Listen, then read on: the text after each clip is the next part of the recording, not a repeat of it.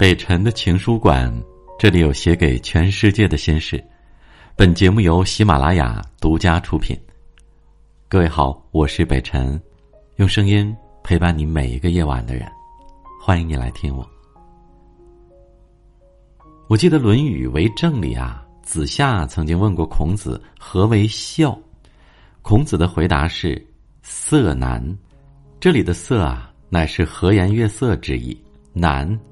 意为困难，色难的意思就是说啊，孝顺父母不给父母脸色看是最难的。于丹曾经也在一次讲座当中提到过，儿女有钱了很容易做到给父母买车买房，但是最难做到的就是不给父母脸色看。生活中总会有许多人认为，只要给父母足够好的物质条件，吃好用好，就算孝顺。可事实从来都不是这样，不要轻易对父母发脾气。有一个刘阿姨，膝下只有一个儿子。之前这刘阿姨一直和老伴儿生活，直到前两年老伴儿得癌症过世了，儿子便把她接去了大城市住。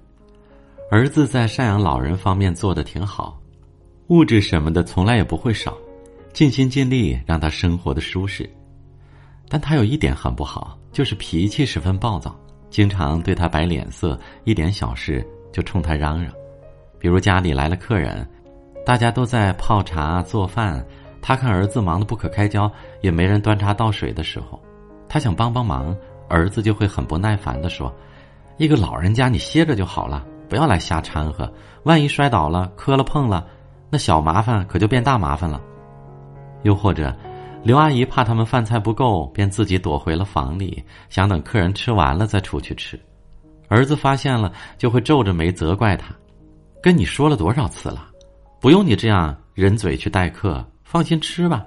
你这样做了，别人看到了，不知道的还以为我虐待老人呢。”每当听到这些话，刘阿姨要么默不作声，要么躲在一边偷偷的抹眼泪。就这样跟儿子也在一起生活了好几年。直到有一天，儿子工作上遇到了一些不如意，回家又对他大吼大叫的时候，一通工作相关的电话打进来了。接电话时候的他瞬间调整了姿势，调整了语气和嘴角上扬的角度，俨然一个职场精英。虽然这只是个简单的电话沟通，但是他整个人的状态都变得谦和温柔，让人觉得这个人极有修养。就在这短短的几分钟里，儿子上演了一出变脸。这时，刘阿姨红着眼问儿子：“为什么你可以对别人这么彬彬有礼呢？为什么你可以对家里的宠物这么包容有爱，却唯独对我脾气这么大？”那一刻，儿子才清醒的意识到，自己把母亲当成了情绪宣泄的垃圾桶，让母亲受了那么多的委屈。其实啊，我们身边有太多这样的人，也许可能就是你，对宠物又抱又亲，笑眯眯的，可是对父母却会忍不住摆脸色。难道对父母的耐心还不如对阿猫阿狗吗？像刘阿姨的儿子一样，只有养的形式，没有爱的核心，并不能等于真正的孝。父母更需要的是精神上的呵护，对待父母面色温和。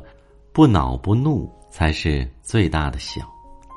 善待父母，从好脸色开始。曾有过一些焦急的客户李总啊，跟我分享过自己创业时候的故事。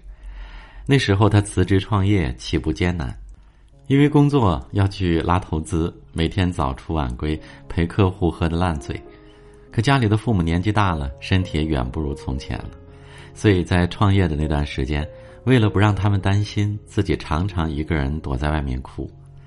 可是每当他快回家的时候，就立马收拾好自己的样子，挤出一丝微笑，仿佛没有任何事情发生一样。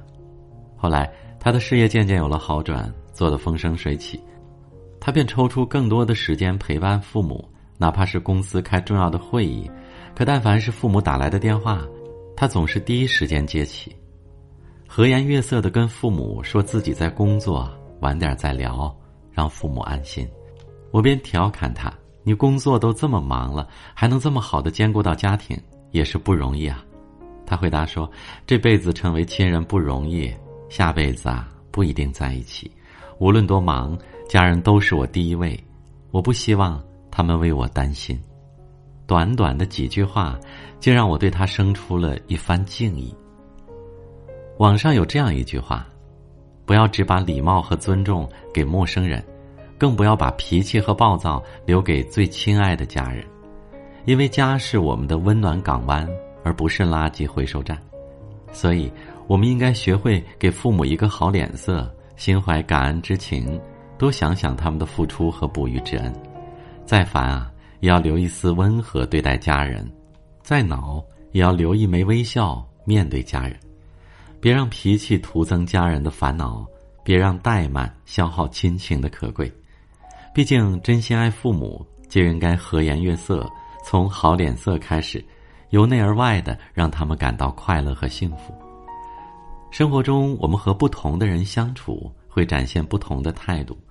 陌生人前是规矩礼貌，疏离中带着客气；同事之间能开几句熟络的玩笑，但始终不失分寸；普通朋友懂得嘘寒问暖，亲近但不亲密。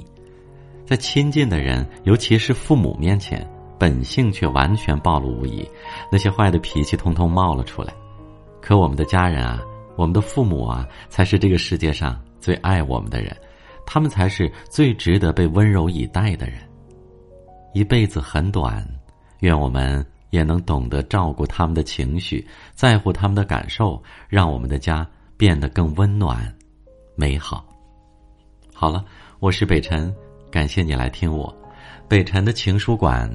这里有写给全世界的心事，明晚相约，一定要来哦！祝你晚安。